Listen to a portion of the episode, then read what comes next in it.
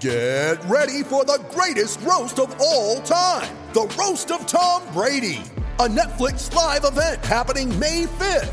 Hosted by Kevin Hart, the seven time world champion gets his cleats held to the fire by famous friends and frenemies on an unforgettable night where everything is fair game. Tune in on May 5th at 5 p.m. Pacific time for the Roast of Tom Brady, live only on Netflix. This podcast episode is brought to you by Coors Light. These days, everything is go, go, go. It's nonstop hustle all the time. Work, friends, family expect you to be on 24 7. Well, sometimes you just need to reach for a Coors Light because it's made to chill. Coors Light is cold lagered, cold filtered, and cold packaged. It's as crisp and refreshing as the Colorado Rockies. It is literally made to chill. Coors Light is the one I choose when I need to unwind. So when you want to hit reset, reach for the beer that's made to chill. Get Coors Light in the new look delivered straight to your door with Drizly or Instacart. Celebrate responsibly. Coors Brewing Company, Golden, Colorado.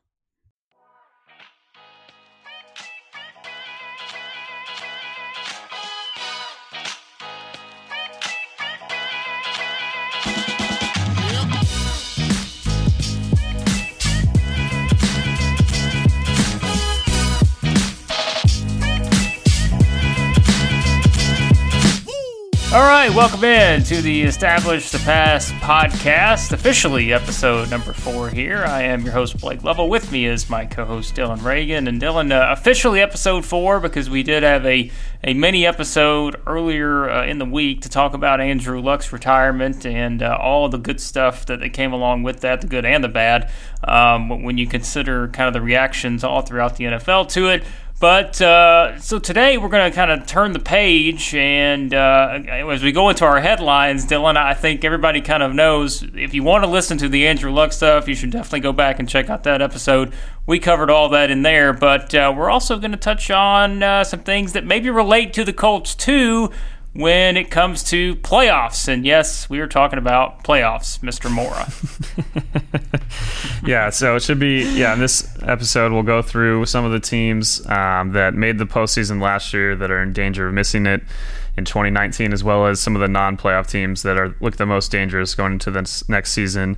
Um, as I mentioned on the end of the last episode, there's about five to six teams each year or so that miss the playoffs that made it the year before, and then obviously make it that are new teams. Two years ago was actually eight uh, team new teams in the playoffs. So uh, we'll see what happens. There's a lot of dangerous teams, especially in the NFC. I uh, kind of put a few more there than the AFC, but uh, overall, there's a lot of competition in the entire NFL, and it will be interesting to see how all these races play out by the end of the year. Yeah, and we'll have our predictions on that uh, for all those races uh, on our next episode, which will be our, our mega preseason uh, predictions. We'll have everything from division winners, playoff teams, Super Bowl picks, all that good stuff. So you'll be able to, to listen to that next week, uh, right before the start of the regular season. But let's go ahead and jump into our headlines, and not really a ton because the Andrew Luck stuff has really been the most talked about thing in the NFL, as we know, uh, here over the past week or so now. Well, not a full week, but pretty much since it happened last weekend.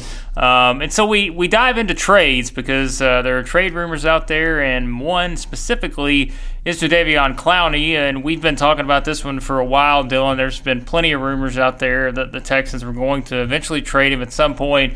The rumors continue, especially heated up on Tuesday when uh, reports came out that Clowney had met, you know, with the Dolphins, and uh, that was a team that had been rumored for maybe a couple weeks or so now as a, a potential destination for him. Um, but you also have reports out there as well that the Eagles or the Seahawks could be two teams that he prefers. Maybe they have the edge uh, in terms of what he prefers, but the Dolphins still think that they're the front runners. Front runners, uh, according to some of these reports, and that's going to make this this whole deal very fascinating because somebody's going to get a really good player, and I think for the Texans, the GM-less Texans, um, this is a pretty big decision for them because they feel like they're going to need to get something back, and most reports seem to say it's going to be for a left tackle. Yeah, they also, on top of that, say that the compensation the Texans are asking for is considered reasonable. So they're not trying to really break the bank here with what they're looking for.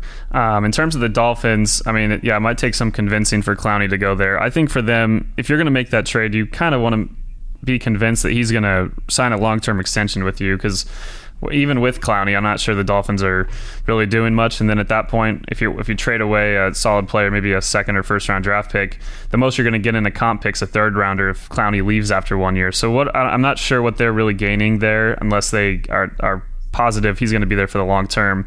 On the flip side, for a team like the Eagles or Seahawks, some of these ones that are interested in him, the Eagles especially are intrigue me. I mean, if we're talking about the Texans wanting a left tackle, it would be kind of funny if the Eagles are like, "Hey, we, we traded up in the draft right in front of you to take Andre Dillard.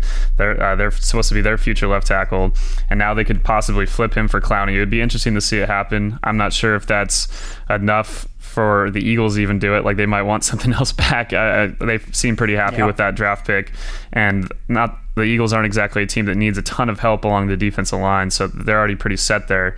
Uh, but that is one scary proposition for if I'm an NFC fan of any, especially teams in that division with the Eagles. If you add Clowney to that group on that defensive line, it becomes that much more scary.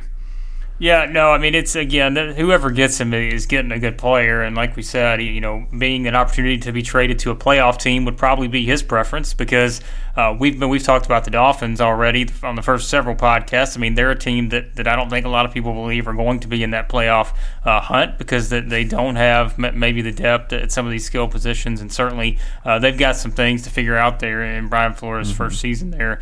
Um, so certainly, you know, going to the Eagles, going to the Seahawks, teams like that um, would probably give him more of an opportunity to, to get to the playoffs. Uh, but as we know with these trade rumors, um, we may be sitting here talking about the Dolphins, the Eagles, and the Seahawks, but there could be another team that pops up from out of nowhere mm-hmm. um, and becomes the team that he's eventually traded to. But it does seem like at this point that they're going to make this happen. It's just a matter of who and uh, exactly when it will happen uh, when the Texans can do that. So uh, we'll be fascinating to watch, uh, and certainly in terms of trade rumors, uh, he's the one that we have our eye on here uh, ahead of the start of the regular season. Um, another big headline, and it was one where I think it started off as something as people were, were making their jokes and um, not exactly sure, you know, what avenue this was going to be. When we talk about Rob Gronkowski, there was a report that came out uh, that he was going to, you know, have a meet with the media, talk about his next chapter. There are people, uh, you know, you, you, saw the jokes about the XFL and is he going to go to the WWE, all this different stuff, which has been rumored, uh, you know, for him to get into wrestling. And obviously the XFL stuff was was nothing but uh, pure joking back and forth. But what he talked about actually wasn't a joking matter, and it's something that I think Dylan, you know, with this Andrew Luck thing, it's it sort of continues the theme in that what he's doing is kind of promoting something that sort of you know relates to, to what Andrew Luck went through uh, when we think about it. Yeah, so yeah, Gronkowski here. He the big thing that he was doing was trying to uh, promote CBD oil and uh, products as a way to uh, help athletes manage their pain. And yeah, exactly. He he went in and opened up, and it was very emotional and uh, tough to even watch Gronkowski kind of break down as he talked about. Um, you know, telling like making it clear to the fans that he had to recover. He wasn't in a good place. He said football is bringing me down, and I didn't like it. I was losing that joy in life, and you could tell he was it was really affecting him. And it's pretty striking when we think about some of the uh, things we brought up in that Andrew Luck episode, questioning his toughness and what he's going through. Then you see Gronkowski, and it's a very different sentiment. Obviously, they play different positions, but still, uh, you, you, don't know what a guy's going through and what is really happening to them. Uh, Gronkowski also talked about his quad injury that he suffered during the Super Bowl and how he could hardly sleep after the game and was crying in bed despite just winning the Super Bowl. Obviously, had the big catch that um, put them in position to get the what ended up being the game-winning touchdown. So, yeah, it's uh, is a rough kind of uh, thing to watch, but also moving and good to think about just overall what these players go through, what they put themselves through. And um, yeah, and uh, obviously he's having success with CBD, and uh, it's great to see that you know a guy can find a way to manage his pain without taking some of these painkillers and things that we've seen other players, uh, maybe not so recently, but more in the past, struggle with uh, addiction yeah. issues.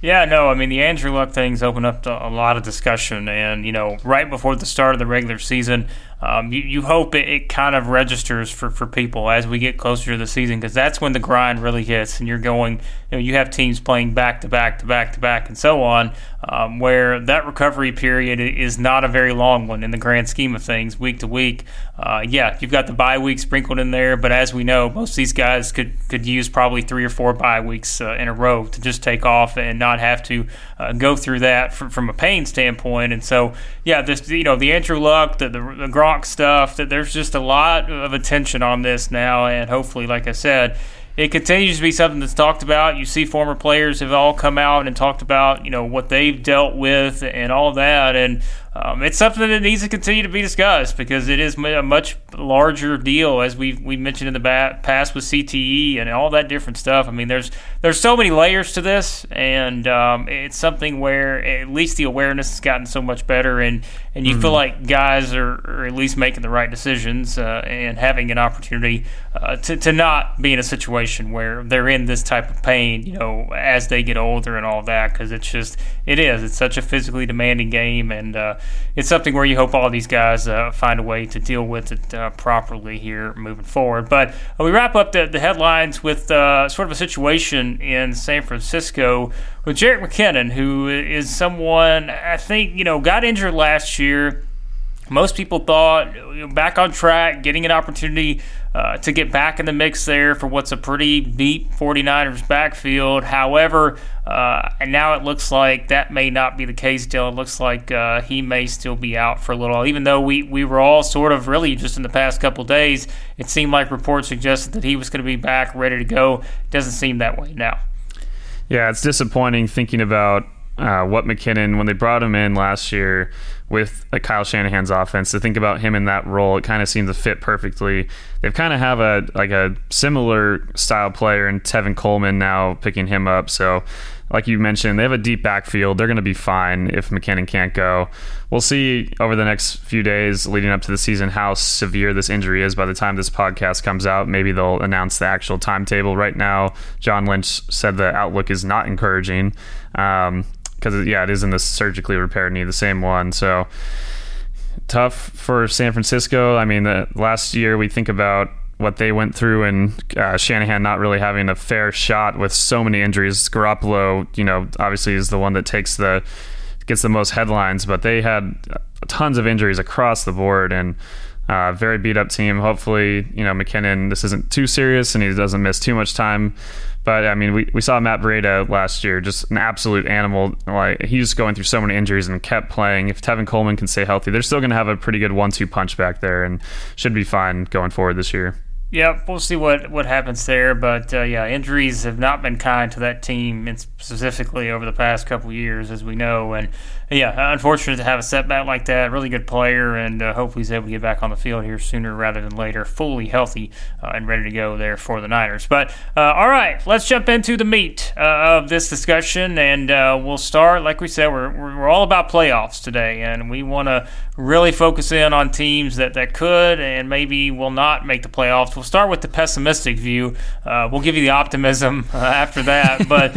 Well, we'll start off with the pessimism uh, and discuss the teams from 2018 that made the playoffs that could very well miss the playoffs this season. And you know, I guess no specific order in terms of these teams, but but these are the teams as Dylan mentioned, you look at the numbers, uh, there are going to be teams that, that will miss the playoffs. And, you know, from a statistical standpoint, it's going to be several that, that miss it, that were in it last year. That's just the way it works. Uh, we've seen that trend over the years. Um, and, and, that's just, again, that's that's the nature of the NFL. There's, there's always changes like that when it comes to the postseason. Um, so we dive in on these teams specifically. And, uh, again, we, we are trying to poke holes in uh, the, the, potential resumes of these particular teams. We start in Seattle with the Seahawks, who went 10 and 6 last season. Um, Dylan, I think the Seahawks are a team, you know, they play in that division. It seems like for most people, it's the Rams and the Seahawks. The Niners, uh, you know, could be that intriguing sort of sleeper team. Um, the Cardinals, I think most people expect that they're in a rebuilding phase. But you know, with the Seahawks, I mean, they, they have good talent, and I think it comes down to, and we'll talk more about this. Certainly, you know, it's their offensive capabilities. When you think about, you know, what Russell Wilson has to work with him around him, uh, whether that's from an on-field standpoint or a coordinator standpoint, um, and again, it does go back to that division as well uh, when we kind of see where things are uh, with the NFC West right now. Yeah, even before I started thinking about the Seahawks, uh, just on the team itself, I, I, also looked at their schedule. I know the NFC West plays the AFC North this year, so that's not yeah. going to be easy having to face Pittsburgh, Cleveland, uh, and Baltimore. All three of those games will be tough. And, and, on the flip side, in the NFC, they also face the entire NFC South. So now you're getting another great division that's super deep. We've talked about, you know, yeah. Tampa Bay being better this year, Carolina and, uh, and uh, Atlanta. We'll talk more about them potentially in the second section. We'll find out about teams that missed the playoffs and couldn't make alert. it this year. Yeah, and then you got the Saints. So those are all tough games. They also get a tough draw from their NFC East matchup. They'll play the Eagles. So they the schedule is not easy, and the NFC just overall is so deep that I mean, I I would be I'd be surprised, but you could almost make an argument for each team in the NFC uh, that made the playoffs last year having a shot at missing it just because the whole conference is so strong. But then we yeah, yeah we go into Seattle like you mentioned with the lack of trust that I have and I mentioned previously in Brian Schottenheimer's offensive philosophy. I, I want them to throw the ball more, a lot more in early downs. Uh, put Russell Wilson in places to succeed where when the defense isn't necessarily looking for um, a pass on you know third and seven, third and eight. They rushed the ball great last year, and you know they ran the ball more than anyone else. So you better hope they can run. Um, but I yeah, it's just again the strength of all the teams they're facing overall is going to be an issue, and I still have you know we'll see it. We'll see if he can adjust the philosophy, be more a bit more aggressive. This is a team that played in a ton of really close games last year. Uh, didn't really win. You know, they won about half of them, I believe. So they were you know kind of in the middle, right? Probably where they should have been at ten and six. But uh, yeah, we'll see with Doug Baldwin out what they can do along their receiving corps. DK Metcalf has a lot of hype around him, but there's also concerns about him, you know, not really being able to run the full route tree. So, yeah, a lot of just just some of the concerns that some of the teams that aren't going to be on this list, I didn't have with them, uh, kind of develop themselves with Seattle. Yeah, I mean, like you said, Tyler Lockett. I mean, he he can be a playmaker. I think Chris Carson, who we've talked about several times now, using him more in the passing game, that's going to be important uh, because he's someone, as we know, he, he's a playmaker. He's he's gotten a lot better, and you know they're going to feed him the ball a lot this year, and he's someone who's going to have a lot of touches. And you mentioned Metcalf, if he can kind of be that playmaker too, they've got stuff to work with. It's just a matter of that consistency and being able to kind of develop a, a scheme that's a little more.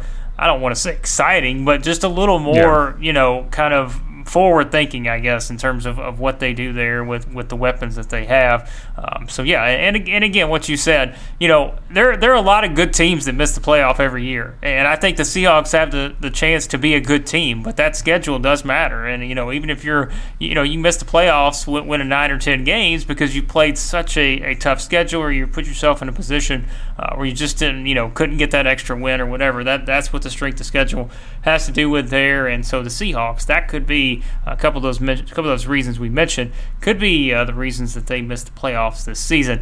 The next one has certainly one that has become more obvious uh, over the past five days, and uh, we alluded to this on our Andrew Luck episode, and that is, of course, the Indianapolis Colts, who went 10 and 6 last season. Um, it all starts, Dylan, as we know, with, with Luck retiring and how they adjust to that. Um, I mentioned it in that episode as well that it's not exactly like they're they're picking up someone off the street to play at quarterback because Jacoby Brissett, uh, I mean, he has proven himself. He's someone with a lot of talent, and I think there will be ways they can use him a little bit differently uh, than Andrew Luck. And so maybe there are some things they can take advantage of there. Uh, still, you know, for me, the biggest question is just going to be how they adjust to that because I don't think it's going to be a process to where, okay, Andrew Luck retired last week. All of a sudden, they've got everything figured out going into week one next week. Yeah, their overall strength of the roster definitely is encouraging. So from that standpoint, you know, the, the, talent around Brissett isn't a concern for me, and the defense is only getting better down the stretch of the year. They started kind of imposing their will and kind of coming together as a unit. And out of camp right now, there's only good things coming out about what they've been able to do and how they're going to be moving forward. So this team should stick around. I don't think um, they're going to just you know fall off a cliff. They're not going to go forward 12. There's, there's too much talent on this team to not still compete, not still be in these games. And it's not like they're in a division that's you know has one team outside of them that's truly dominant. They don't play in the same division as the Chiefs. They don't play in the same division as the Patriots. They can they have a shot and they're going to be competing in these games with the teams like the Titans, Jags. Um, so they yeah they got to you know they have they can do this, but it's not going to be easy, and they're going to probably have to win a lot of close games uh, by the end of the year. It's going to come down probably to that because they're they're not going to really be able to run away from too many teams um, without having Andrew Luck back there. Yeah, their margin for error is is you know it's smaller now in terms of whereas Andrew Luck could have made certain plays or gotten them out of certain situations. Um, you know, and Jacoby Brissett he can still do that. It's just we don't we don't have the proven uh, sort of track record in that same exact scenario. Maybe that with someone like Luck, as we know, is you know one of the guys we've talked about as being one of the best quarterbacks in the NFL over the years. And um, so now you put yourself in those situations. Are you able to get yourself, you know, out of a hole if you're down, you know, 10 going into the fourth quarter or something like that? There, yep. There's just lots of different scenarios uh, that we don't really know how the Colts are going to react without Andrew Luck under center. And like you said, that division, which we mentioned, uh, I would be surprised if the Texans finished fourth. But then again, I could see the other three teams in the division all finishing last. So I think that's a situation where you look at a division like that to where it's completely wide open. You could see maybe any possible order of finish here. Like I said, I think I would probably lean towards. I'd be very surprised if the Texans finish last, but you know what? If the Jags or the Titans finish last in the division, maybe it wouldn't be that shocking. Even though we have talked about both of those teams potentially mm-hmm. being good, potentially being playoff teams. Uh, but I'm still in a scenario where I want to see it with both of those right out of the gate and see if maybe they have turned that corner. Uh, it's a very wide open division, and maybe that is one part of the positive scenario for the Colts is that, like you said, they don't. There's not a dominant team that we can sit here right now and say that team we know is getting to the playoffs from that division. So that does mm-hmm. give the Colts a chance uh, to at least have an opportunity uh, to, to win the AFC South this year, even with some of the changes. And uh, again, we poked the holes in the possibilities uh, of what would prevent them from doing that. Uh, that's a good segue because we are going to go to the Texans um, naturally, just a, a perfect segue. Um, you know, uh, this is a team I go back and forth on, and, and certainly you know, the Lamar Miller injury uh, was something that, that doesn't help. Uh, even like we said, they do they did get Duke Johnson now, and now they have him there. That trade is, is probably making them feel a little bit better, but still losing your starting running back, you know, to a torn ACL, not good. We've mentioned the issues on the offensive line with them. They're still a team with Deshaun Watson, DeAndre Hopkins. You know, you feel like their setup is is pretty good. But I, am still in this scenario. I think we said this on the very first podcast. I think the Texans could be good, but I still don't see the Texans as a team that can win, let's say, multiple playoff games um, and get you know a team that can go deep in the playoffs. And that's why they're still maybe on that line, and that's why we put them in this specific section because they could be a team that's left out just because we can see some of those weaknesses that are still present with this team. Yeah, when I first saw the Luck retirement, I kind of thought about the Texans and been like, "Wow, okay, they have a sh- now they can, you know, this is their time to take this division." But then you, the more you think about it, again, like you, you, brought up so many great points about there's just so many questions. They're they're pretty top heavy team. We think about Watson, Hopkins, Watt, and they, you know, some of the best players at their uh, specific positions. But that doesn't change some of the issues they have. Uh, you already mentioned the offensive line. I think the secondary is the one that, when I kind of look deeper into it that really stood out. So last year they finished 18th in pass defense efficiency, despite, um, as Warren Sharp brought up in his preview book, facing quarterbacks including Brock Osweiler, Blaine Gabbert, Blake Bortles, Cody Kessler. Yeah. Colt McCoy, Case Keenum, Nathan Peterman, Marcus Mariota. You have Dak, so you know a little bit better there. Eli Manning, uh, Nick Foles, Josh Allen, and Sam Darnold. A couple of rookies there at the end. They also face Baker Mayfield. So, yeah, I mean, the, fact that they finished, you know, on the bottom half of the league in pass defense against some of these QBs, that's they're not going to face those guys again. They're going to have a much tougher slate of uh, opposing quarterbacks. They do get a little bit of a um, some uh, relief with Luck obviously being retired, but yeah, not that's that's the thing that I'm, I, you know, their offense is exciting and they make a ton of big plays and fantasy wise, your Watson's going to as as long as he stays on the field rack up a ton of points. Same with Hopkins. But I don't know if they're the kind of team that week after week is going to be able to put up tw- uh, in the high 20s points, 30 points. If their defense has some of the issues it might, teams are able to kind of double team Watt and kind of take him out. And he's still not, you know, quite the same guy he used to be after all of his injuries as well. Um, so that's why, yeah, they're a team that I wouldn't be surprised, like you mentioned, if they get in the playoffs when this division going away. But at the same time, could easily see them miss it. Uh, even before uh, Watson got hurt a couple years ago, that team wasn't a playoff team, and after he got hurt, they completely stumbled down the stretch and finished four and twelve. So uh, could, we've seen it go each way, and um, obviously, if the offensive line doesn't hold up and Watson, uh, God forbid, does get injured, then they're in so much trouble, and there's not really anything they can do at that point. And you, yeah. but you could say that for a lot of teams in the NFL. Exactly. And listen, the the Watson Hopkins stack is still going to be a go-to, folks, when you're playing, uh, you know, DraftKings, uh, FanDuel, whatever. Um, stack them every week because they're going to get you some points uh, with those two. But guess what? Uh, Super Bowls aren't won with DFS, and so um, it's about much more. And like we said, that's why teams like this, which you can identify these weaknesses right off the bat and say there's still a problem there, uh, that makes you kind of question it more. And that's why, like we said, we, we have these teams in this section for a reason because you can find more issues with them. And I think the Texans are certainly one of those teams, uh, even with, with, the you know the the effects from the Andrew Luck part of this deal. Um, but I don't know. I'm still iffy on them and Bill O'Brien. I think he, he's still someone that we have our questions about uh, in terms of how they, they approach things on offense and are they going to be able to take that next step. We'll see what happens with the Texans. Staying in the Lone Star State, uh, we go to the Dallas Cowboys, and that may be one that surprises some people uh, be, being in this particular group. But um, I think you, you can certainly make the, the case with the Cowboys is that, you know, there, there's one of those things, and you brought this up, Dylan, in one of our first episodes with them, um, how good they were in one score games last season, but from a statistical standpoint, you know, it's a situation where you it has to take a step back. You're, you're not maybe going to have the breaks go your way in every single one of those situations like they did last year for the most part. Um, and when you consider, you know, maybe what they're facing from a scheduling standpoint, we don't know what's happening with Ezekiel Elliott. How long is he going to be sidelined? Those things really play a role in this. Uh, even, you know, having Dak, having Amari Cooper all that, but there there are some things you can look at with the Cowboys and say, hey, we need to see something on this front if we want to be completely sure that you're going to be a team that makes the playoffs. Yeah, I, I, also again, you know, like we're saying, it's statistically likely that three teams about from each conference are going to miss the playoffs. And at the end of the day, when I thought about the Eagles, the Saints, and the Rams, I just thought there were less question marks. With the Cowboys, there's there's just things we don't know.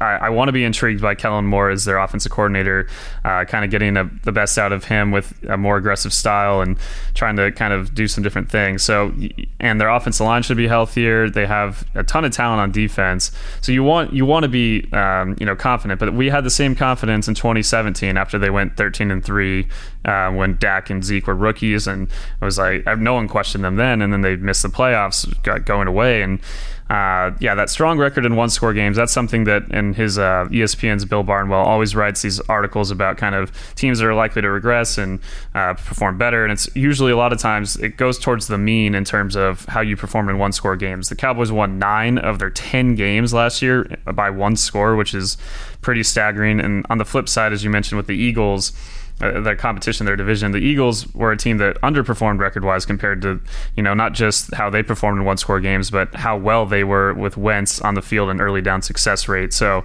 they, they have a ton of competition in the Eagles. I don't in that division. Uh, they could, you know, if they split that series, you know, that's great for them. It's going to be a couple really tough games. And overall, yeah, again, uh, we already mentioned before, the NFC is stacked. So a couple things don't go right. Zeke doesn't come back, and Tony Pollard doesn't really fill in that role well enough. Kellen Moore and Dak take some time to work out the offense. Uh, the defense maybe has, you know, it's as talented as it is, it's not incredibly deep on the back end. So there's just a lot of question marks and you, a lot of things where you look at these teams that could regress, and you uh, again, it, like it's not necessarily one weakness like it was for the Texans in terms of their secondary, where it became really obvious that this team has a glaring problem. But there's just a lot of question marks uh, across the board for Dallas. Yep, Zeke's going to be the one most people have their eye on, and certainly not having him would, would be a big issue if it's multiple weeks. And as I continue to say, I think Jerry Jones he can say what he wants about being willing to wait, but let's say the Cowboys start one and two or something, then I think he's going to be a lot less likely uh, to wait because uh, he wants to win games. And uh, we'll see what happens, though. You never know with the, with those kind of negotiations, but um, I think that it's it's going to be fascinating as expected, especially given the parties involved uh, there with that situation. But uh, next up, the Baltimore Ravens, ten and six last season. Uh, they were a team that you know made the playoffs We saw Lamar Jackson and what he could do, uh, his ability to lead a team to that. But there are still questions about Lamar Jackson, his overall improvement, uh, how teams game plan against him. Plus, I think Dylan, for me, it's it's a division too. You feel like the Steelers are going to be in much better shape this year. Um, at least that's what we think. Have a better opportunity uh, about you know to make the playoffs, and then you've got the Browns who have gone from a team that we expected to finish at the bottom now to, as we've said many times, a team that, that people think can win games in the playoffs. That puts the Ravens in a spot where maybe there's a little less room for error than there was a season ago. Yeah, we've seen it out of the NFC or sorry, the AFC North a few times where they've managed to get three teams into the playoffs, uh, not including Cleveland back when Cincinnati was a bit better. So we've seen it before, but I when I start thinking about the teams from this division, I mean the Ravens are right there. They could, you know, there's a lot of a lot of uh, people that you know have said that they're going to win this division and have pointed to a lot of these things not being as much of an issue as uh, I might think, or some of these um, issues with their defense. I, I'm still curious to see how the defense ends up doing. I mean, if Earl Thomas is fully healthy, that goes a long way. We'll see how he comes back from injury, but they have a lot of new faces on that team, and you you lose Eric Weddle, Darius Smith, C.J. Mosley, Terrell Suggs on on that side. The offense, yeah, like you mentioned, that just seeing how teams adjust to Lamar Jackson and then how the Ravens counter this year. I believe Lamar Jackson's a better thrower than a lot of people will joke on Twitter and whatnot with different memes and stuff. But I, I still think the overall strength of their division is going to be tough. And you know, between them, I was thinking about putting the Chargers at this last spot for the AFC teams that could miss the playoffs. Um, yeah, we saw kind of how it played out in the super or in the first round of the playoffs with, between those two teams. I, it's it's going to come down probably to the last couple weeks. I don't think the Ravens are a team that you know we, some of these teams earlier on this list. I could see them at worst case scenario, you know, going down and only winning five, six games, maybe if, if everything went wrong. I don't see that happening with the Ravens. I still see them winning at least eight or nine games. I just don't know if they're the, you know, the, those last couple wins, those losses to Cleveland that didn't happen last year, you know, those games with Pittsburgh are always tough. And there's a lot of competition across the board. And I, eh, yeah, again, the Ravens watch them get a bye. They could do it. They could make the playoffs and even p- finish in the top two if everything went right. But at the same time, there are some, yeah, especially on defense. I, I, I, when I see it and you know see all the pieces kind of form together and see if they can regain that dominant form, then I'll be more of a believer than right now. Um, and uh, right now, I don't know if the defense is quite where it has been in the past, and the offense, hopefully for their sake, can keep up. Well, scheduling wise too, we, we mentioned schedules, and I, I just had to look this up because I remember looking at the Ravens schedule, and I was like, man, they've got some tough games. So so they've got games against the Chiefs. They play the Seahawks. They play the Patriots. They play the Rams. Um, you know, so so those are things, and those are just some of the teams on there, and so it's like you know, we mentioned schedule too, and some of those are going to be tough games. And, you know, I think that's a situation where you look at it some of those are on the road, um, you know. So, so they they don't exactly have an easy slate uh, either, probably in some of these mm-hmm. scenarios. And so, like we said, mentioning too with the division, um, playing the Browns twice now is tougher than, than it used to be, and we know the Steelers what that's going to be. Um, so, so yeah, I mean, they're they're just again, it goes back to there's less room for error because they did, you know, lose some players, and uh, with the Lamar Jackson situation, we're still going to wait and see. You know, for him as a as a thrower, I know that's what everybody says, and, we'll see what you know how he progresses and how he's looking early on in the season there. But all right, Dylan, we wrap up this section uh, with a team that, uh, again, we're not saying this team's going to miss the playoffs, but it's a team that you could look at and and have some concerns about uh, in certain areas, and that is the Chicago Bears, who went 12 and 4 last year as we know, a team that, that many thought you know we're going to have the opportunity to get to a Super Bowl. That didn't happen, um, and uh, I think it, it it kind of plays off the, the Ravens here in terms of the division. The Packers are going to be better. The Vikings are going to be tough. Um, the Lions, you know, I don't. We haven't said a whole lot about the Lions, but. I mean, they they're they're still a team that you feel like uh, you know. I don't expect the Lions to go four and twelve or anything like that. Yeah. I mean, they're they're still a team that's going to be able to win some games. Um, and so, uh, yeah, I mean that that leaves in that situation in that division where you're playing tough games down the line across the board. You know, every single division game you feel like is going to be tough. Um, and then you mentioned Dylan before. I know one of the things too is just just having that depth and that how important that is. That may be something we watch for uh, with this Bears team. Yeah, as you mentioned just now, we've talked about the depth thing with them having drafted the fewest players in the NFL over the last three years. They have so much talent, um, you know, at these positions, but if certain guys go down at key spots, which did not happen last year, for the you know they had some injuries, but nothing, nowhere to you know Trubisky stay on the field, Max stay on the field. All these guys kind of that were in these really important areas were able to stay healthy. Um, I, I'm curious, a couple things that stuck out to me definitely will be how this defense, with all the talent, adjusts to a new defensive coordinator. If they can kind of still capture the magic of Vic Fangio. There was an article that came out this week in ESPN interviewing uh, Sean McVay, Kyle Shanahan, and Matt LaFleur, and all three of them unanimously said that the toughest uh, defensive coordinator to go up against is Vic Fangio. Now, obviously, the head coach, uh, Denver. So. Uh, not having him will be interesting to see. Also, uh, something that's overlooked uh, when the Bears made their huge jump last year. In 2017, in the last year with John Fox, they had one of the tougher schedules in the NFL. Last year, the second easiest.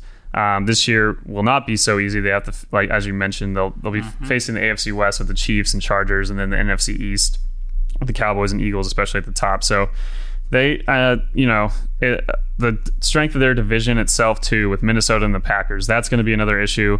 Those teams both should be better, you'd think, than last year and perform much better. So more of a threat there. Uh, I, I, still think the Bears. Will, we'll see when we get to the uh, predictions episode. I haven't made com- my complete decisions yet. I, right now, I'm leaning towards the Bears still getting in the playoffs. I still think they have too many, too much talent. Matt Nagy is too good with what he's been able to do with Trubisky, and I think Trubisky can, you know, hopefully take another step this year, kind of like we saw Jared Goff in year three a year ago. So there's a lot of positives for the Bears. But again, as we talked about, there's six teams every year just about that missed the playoffs that made it the year before. And so we had to include one more on this list, and it just ended up being Chicago. Yeah, and I'm going to run through their schedule real quick because I think this is the one we, we mentioned because a team that there is not a lot of you know easy games on the schedule, and everybody can say, "Well, there's no easy games in the NFL." Well, you know what? Sometimes there are some games you feel like you you have a really good chance to win. Um, here's what they have: non NFC North games here. They're at the Broncos, they're at the Redskins, they're at the Raiders, they're at home against the Saints. They're at home against the Chargers. They're at the Eagles. They're at the Rams. Or maybe it's the opposite. I'm not sure, but I, am just looking at this. Yeah, they're uh, at the Rams. Okay, so they're at the Rams. They're at home against the Giants. They're at home against the Cowboys. They're at home against the Chiefs. So, I mean, there's there's a lot of teams in there that you would say, I think that team could make the playoffs, one, the Bears' opponent. So that that's a situation where you get some of these really good teams at home – uh, but you go on the road uh, against teams, let's say like the Broncos or um, you know like the Raiders, uh, you know teams that maybe a lot of people don't necessarily think are going to be great teams, but as we know in the NFL, especially when you go on the road, that that you know there are no guarantees on the road. We we feel like that's the case uh, for the most part. And so that that does leave kind of a, an interesting scenario there for the Bears and, and having to win some of these games uh, on the road, knowing that they have some really tough competitive games uh, against potential not just playoff contenders but potential Super Bowl contenders uh, at mm-hmm. home. So th- there's lots there's lots to chew on there with the Bears uh, because of that scheduling aspect for sure. All right, Dylan, we move from the pessimism to the optimism. And uh, yes. we're going to look at teams. It's what everybody wants. We want more optimism in, in our daily lives. And uh, so we're going to move to the teams that didn't make the playoffs last year that could make the playoffs this season. And I feel like they're, they're in pretty good shape to have an opportunity to do that. We start with the Pittsburgh Steelers because they were a team among that group last year that missed the playoffs. A lot of people were very surprised at that. Um, you know, there, there's always a handful of teams there or less that, that we are surprised to miss the playoffs. The Steelers were one of those teams last year, and now they lose two of their better skill players, two skill players that have sort of defined the franchise in recent years with Antonio Brown, Le'Veon Bell. However, Dylan, they've got some, uh, they've got a really good nucleus coming back, and and it's just, I think too, from a consistency perspective, it's a team we know is going to at least put itself in position to be right there and have an opportunity, just like they were last year. It's just how do they adjust uh, to not having a couple of those guys, which we know Le'Veon Bell set out, but not having Antonio Brown. How does that change the offense? That's what people are going to want to see here with the Steelers. Yeah, we saw last year how they did without Le'Veon Bell and James Conner fit right in, performed incredibly well both as a running back and you know catching the ball out of the backfield. Their offensive line is still one of the better ones in the NFL. Their defense, I think, should be better. The secondary still a concern, but Devin Bush is kind of uh, hopefully going to give them uh, kind of that Ryan Shazier factor. You can never replace a guy like that, but having a linebacker is sound and everything. We'll talk about him a bit on our preseason standouts too. Just a guy that is going to be a huge help for them. In terms of their receiving corps, this is a team that has invested well in the draft with uh, and drafted incredibly well at the receiver position. I Antonio Brown's gone, and there's no way to really replace that. I do think, though, they have still a strong group with Juju at the top. I, as I mentioned, I think in one of the last couple episodes, I think Juju's can put up Antonio Brown type numbers in fantasy. You can write that down. And then we got guys like James Washington, Diontae Johnson, Donte Moncrief. They have they have talented players, and James Washington has made some plays in the preseason that make you think he can kind of fill that Juju role role from last year. Uh, and a team that uh, last year went nine six and one, right? And they had some losses that were came down to the wire on last second plays that could have gone either way. They had some really tough ones like the Saints game too, where they played some of the better teams in the NFL and just just came up short barely. So it'll be interesting to see. We've mentioned how tough that division is with the Browns being better and the Ravens still being strong. So there's still going to be some obstacles for this uh, franchise, but I think you know a year after missing the playoffs, they've had made it the previous four. I think they're going to regroup and be stronger than probably some people are giving them credit for. Well, we, we stay on that, that tough division theme, and we go back to the NFC North, which we just talked about, and, and it's a team that didn't make the playoffs last year, the Minnesota Vikings, um, eight seven and one last season, and uh, we, it's well documented. Uh, the struggles, especially down the stretch for that team last year, with with Kirk Cousins under center, and um, all the different issues they had on offense, and, and now trying to build off of maybe some of the success you know that they had at times and trying to turn that into a full season of consistency on offense. Um, you feel like the defense is at least set up well. I, have been very high on, Dalvin Cook on the offensive side. There's a lot of pieces that you can like with you know with this Vikings team. It's just to me again, it goes back to that division and that they are not going to play an easy schedule, and that's why on paper sometimes it's hard to exactly know which which way a team's going to go yeah, the Vikings uh, obviously they have to play against the Packers and Bears twice, so they play at both teams. They also have road games against the Chiefs, Seahawks, and Chargers. Uh, maybe the Charger one doesn't they don't necessarily have the best home field advantage, but still all tough teams that they're facing there. Yeah, the Vikings last season obviously a team that we've as we've touched on before. Going into last year, they had Super Bowl aspirations. They were mentioned by were picked by tons of people to, you know, at the very least get in the playoffs. There were very few people that picked them not to make the postseason. And I think the defense, it still was near the top of the league in efficiency. I think it'll be even better. They they've done a great job of kind of doing what, some of the things we've talked about with the Patriots and some of these other teams that will get these second contract guys for maybe a little cheaper than they would have gone just years ago because everyone's trying to go young and is trying to you know work with rookies and uh, the league every year continues to get younger and younger. There's still value in keeping a unit together and having all these guys that know Mike Zimmer's defense. It's in the you know when they dream at night, it's in the back of their head. I think their defense is stout and is going to respond and be scary this year. Uh, we'll see how Danielle Hunter does. I, maybe he'll rack up 10 plus sacks. I don't know. We'll find out. But they they have too much talent for me to not think they'll get into the postseason, uh, even with the, the, all the competition. It's such a tough, tough conference and division. Uh, we'll see if uh, we've talked about Kirk Cousins struggling against really good teams, and his record against teams with winning records points that out.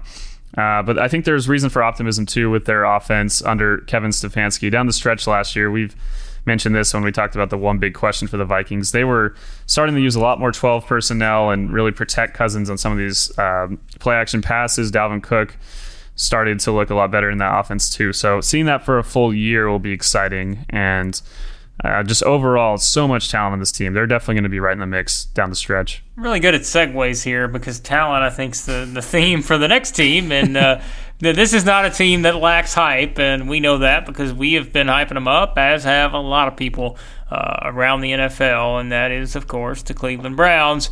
Uh, seven, eight, and one last season, but I think a seven, eight, and one record this season, or a record under 500 period, would be considered a disappointment, Dylan, because mm-hmm. they did bring in a lot of talent. Um, you know, that there's a lot of talent on that roster. It feels like a team uh, that is deep, maybe deeper than it's been in a long time in terms of, of having that depth at key positions.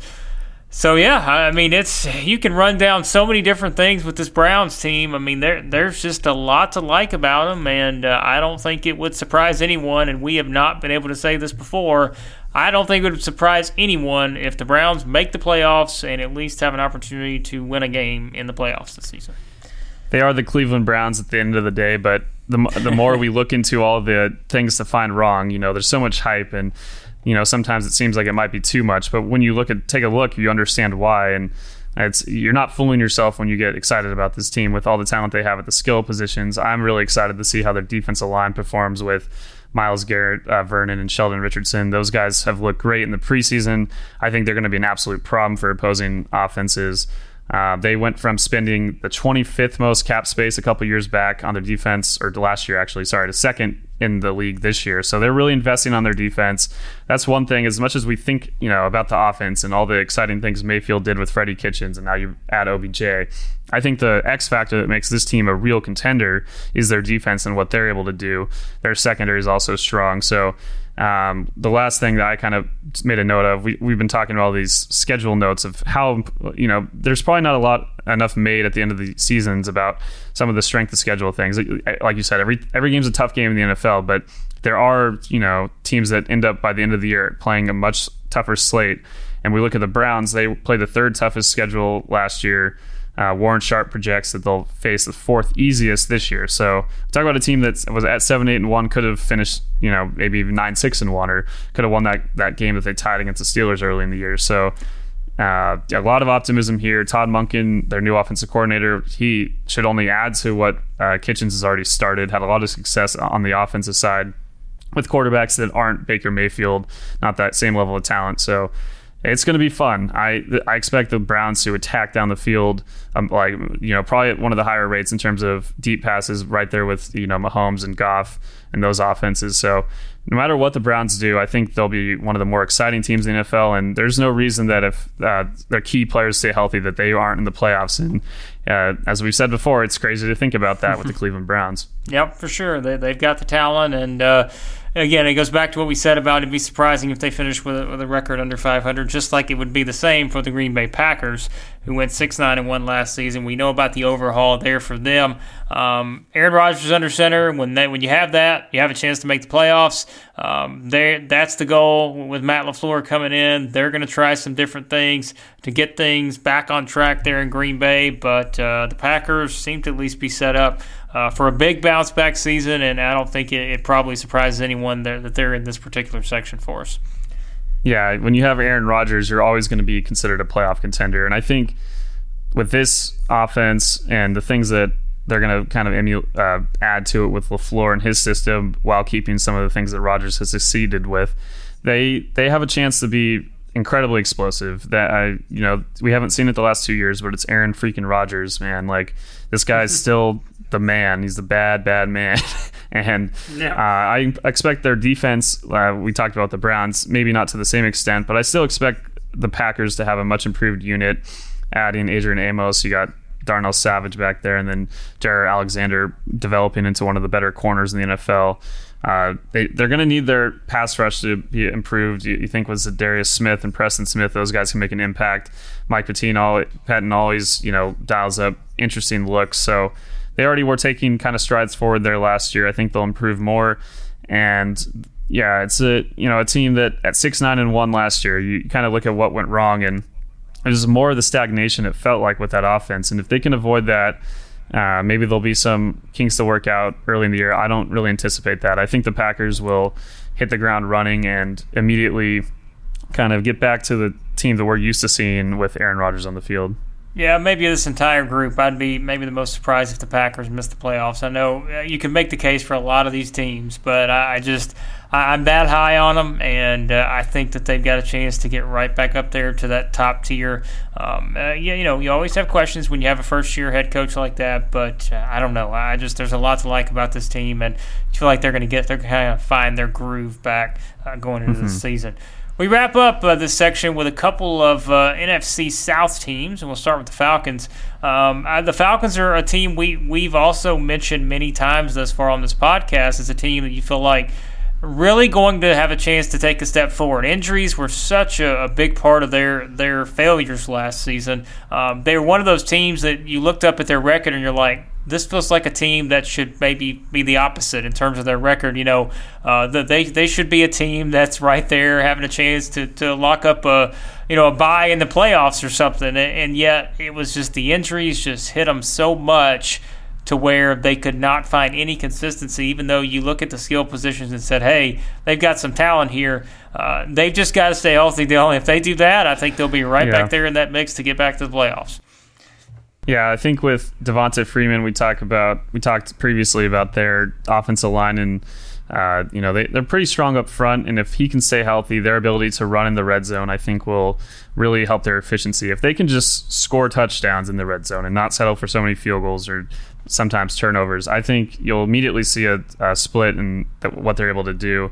Yeah, in terms of injuries last year, they you know on top of their two safeties they lost, Deion Jones is the heart and soul of that defense, and their splits when he's on the field and, when, and compared to when he's not are pretty striking. I think him staying on the field is going to be a huge thing for a defense that should be much improved, and that's scary considering even last year when they weren't uh, able to make the playoffs, they still had a really explosive offense that could even become more dangerous if they're able to convert more often when they get inside the 20.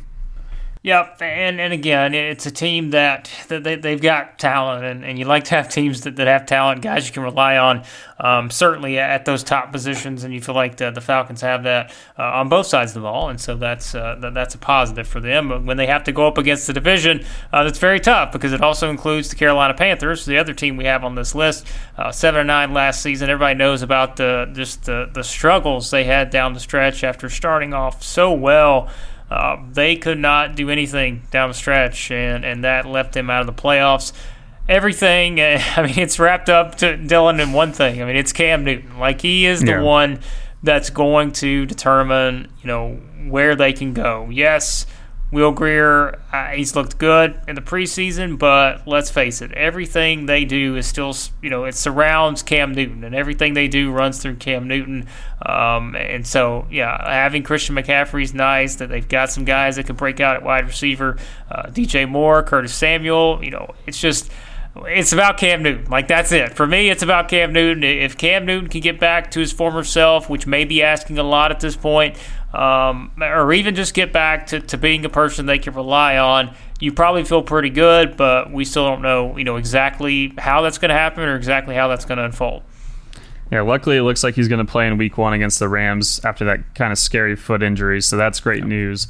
But you see, last season we talk about how they started off so well and then dropped off. It's all tied into the cam shoulder stuff and them not being able to push the ball down the field. Defenses, as Newton said himself, being able to kind of sit on shorter routes and really kind of took away what they were doing so well in Norv Turner's new offense. They were a really fun team to watch early in the year when they had all all everything clicking. I think this year, yeah, if Cam stays healthy, there's no reason to think they can't perform at that same clip, if not better, with all these guys getting more used to the system. Some of these young receivers that really could break out this year, as we mentioned in the fantasy episode. We'll see what Greg Olsen is able to do. He's had so many foot injuries and kind of getting towards the end of the line. Their defense is a concern for me. Uh, dipped to 22nd defensive efficiency last year after being seventh in 2017 when they made the playoffs that year. So uh, some issues there, but if their defense can, you know, improve a bit, get towards the middle of the pack, and the offense is able to perform as well as it did early in the year, and stay at that clip, yeah, there's a there's a reason that the Panthers are a popular pick to make the playoffs by a lot of people, and uh, they're definitely going to be in the race till, towards the end. But it all comes down to Cam Newton, as you mentioned. I don't think if you throw Will Grier in there, that they're going to uh, perform at the same clip, not even close. And um, hopefully, Cam's able to stay healthy, and we get to really see what Norv Turner's uh, newest system can do in Carolina. Yep, we'll see what happens there. And I don't. We, we went through these teams. I don't think any of these teams are very surprising to be on this list. I don't think anyone would be too surprised uh, because you know these non-playoff teams they've they've gotten better in some of these areas, and certainly they're going to be right there in the race uh, once we get closer to playoff season. Uh, these teams will have a chance. It feels like uh, at least looking at them on paper going into the regular season. All right, Dylan, we'll wrap up here, running through quickly some uh, some preseason standouts. And as always, we like to turn things to the fantasy football side. Um, as we know, that's where everybody's getting their drafts ready. And I'd like to mention if you did your draft anytime before um, even the end of this week, like you're just asking for trouble, in my opinion.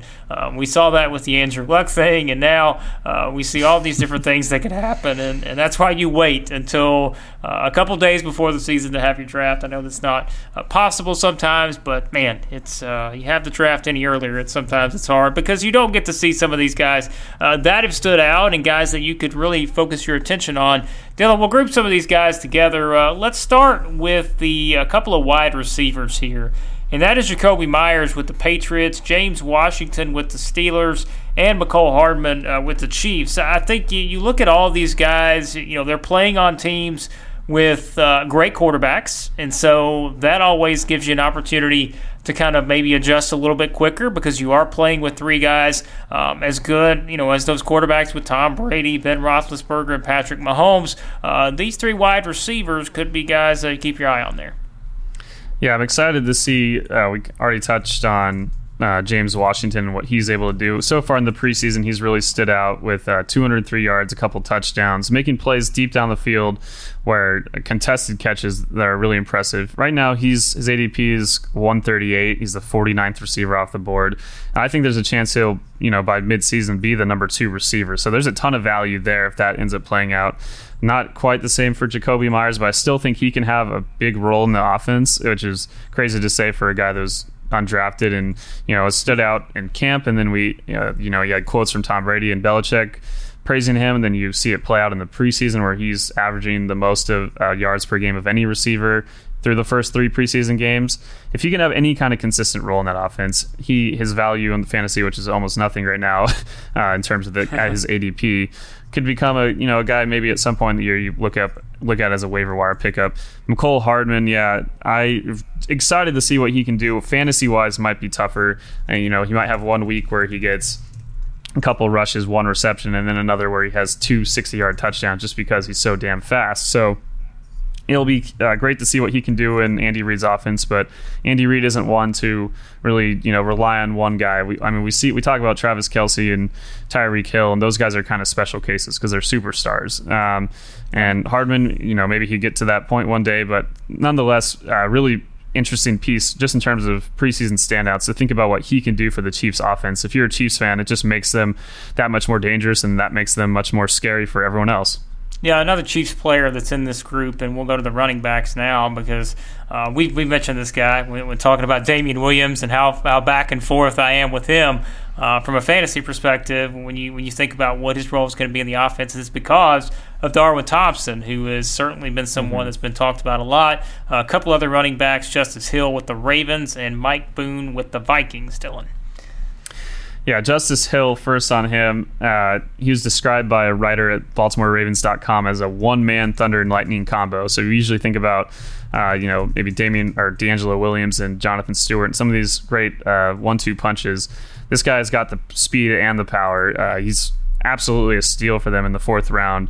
Um, we've seen a lot of running backs in that kind of third, fourth, fifth round succeed in the NFL over the last few years. So He's led the uh, Ravens in rushing in two of their first three preseason games. I know there's a lot of talent in that backfield with Mark Ingram and Gus Edwards. We already talked about Gus Edwards probably being underrated fantasy wise, but there's a chance that you know Justice Hill ends up kind of coming out of nowhere. We saw with the, the Saints a few years ago where they had Adrian Peterson and Mark Ingram, and then suddenly Alvin Kamara was racking up so many yards and no one was really talking about him. So we, who knows what will happen with Justice Hill, but definitely someone to keep your eye on.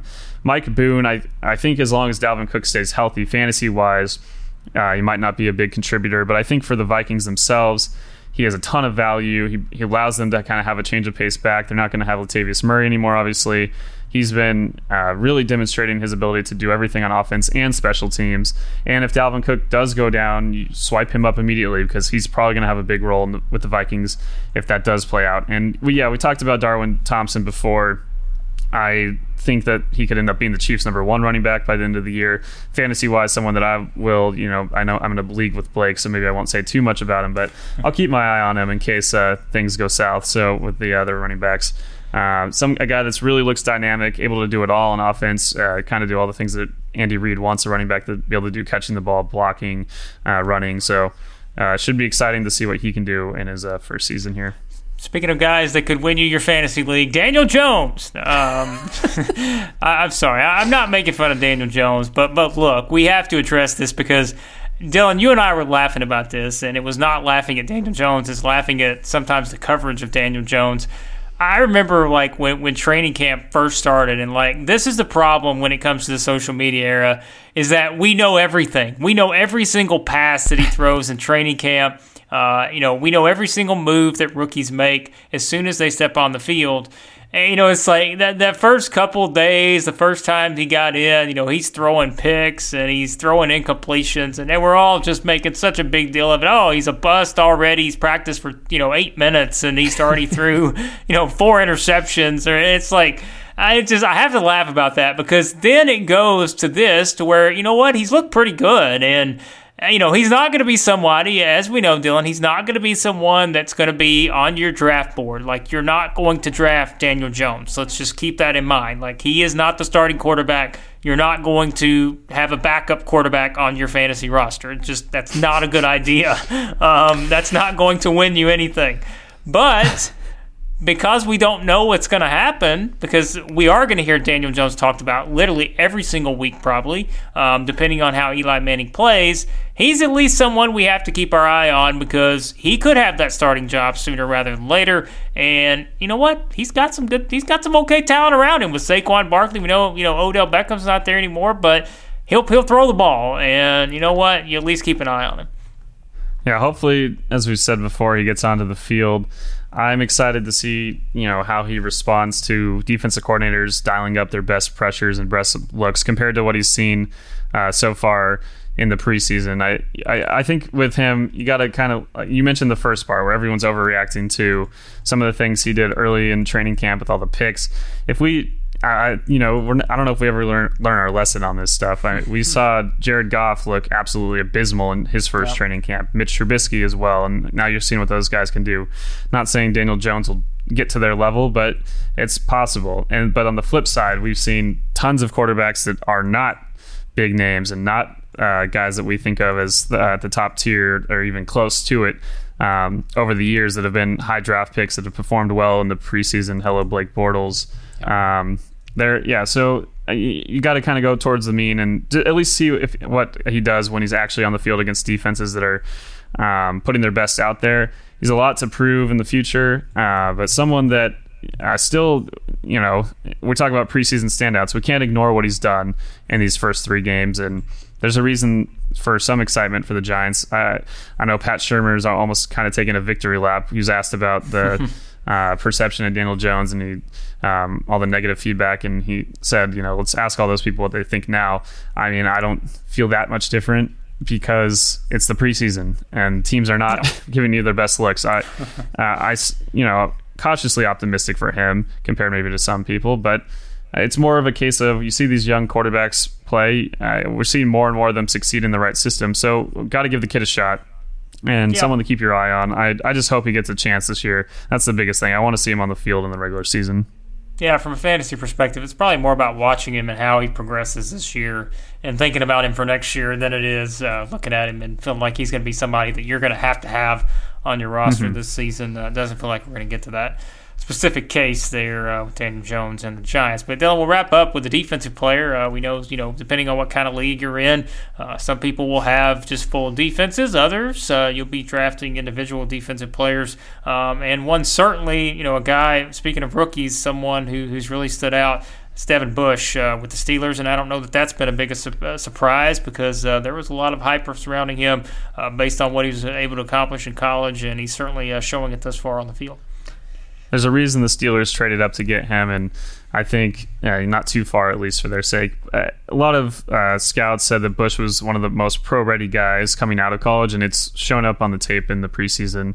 He's so fundamentally sound, does makes the right move every time. It feels like reads the opposing offense. He's already completely locked in and is going to be inserted into that defense right off the bat. I wouldn't be surprised if he leads the NFL among rookie uh, tackles. Uh, you know, already someone that keep your eye on and as one of the odds-on favorites to win uh, the NFL Defensive Rookie of the Year, and also you know be a huge part of what we talk about with the Steelers and that defense and what this franchise wants to be getting back to the playoffs. Uh, their offense isn't as big of a concern. Their defense has had some struggle. So having a guy plugged in like this could make an immense impact.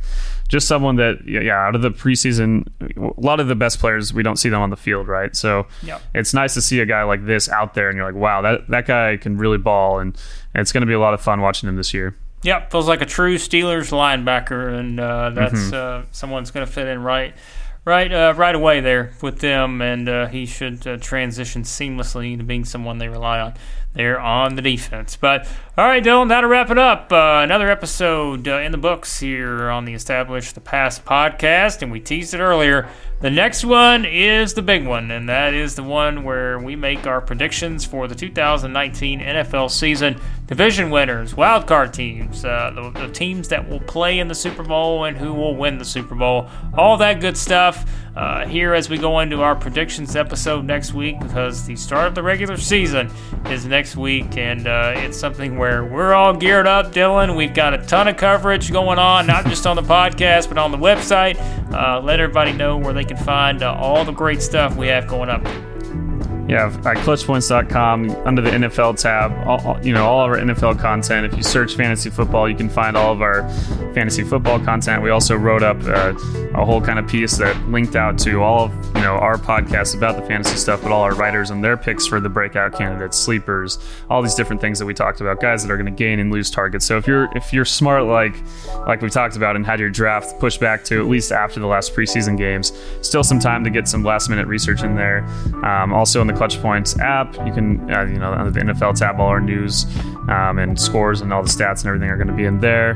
So yeah, a lot of great places to find us for the podcast itself. Yeah, so please subscribe on Spotify, iTunes, uh, SoundCloud. We're on Google Play and some other spots too. Pretty much anywhere you can find a podcast, we are there, and we appreciate the support and uh, excited to get going with the regular season. Only one more preview episode to go. over. Yeah, no, we, we've got some exciting things in the work for the regular season. I think you guys are really going to enjoy.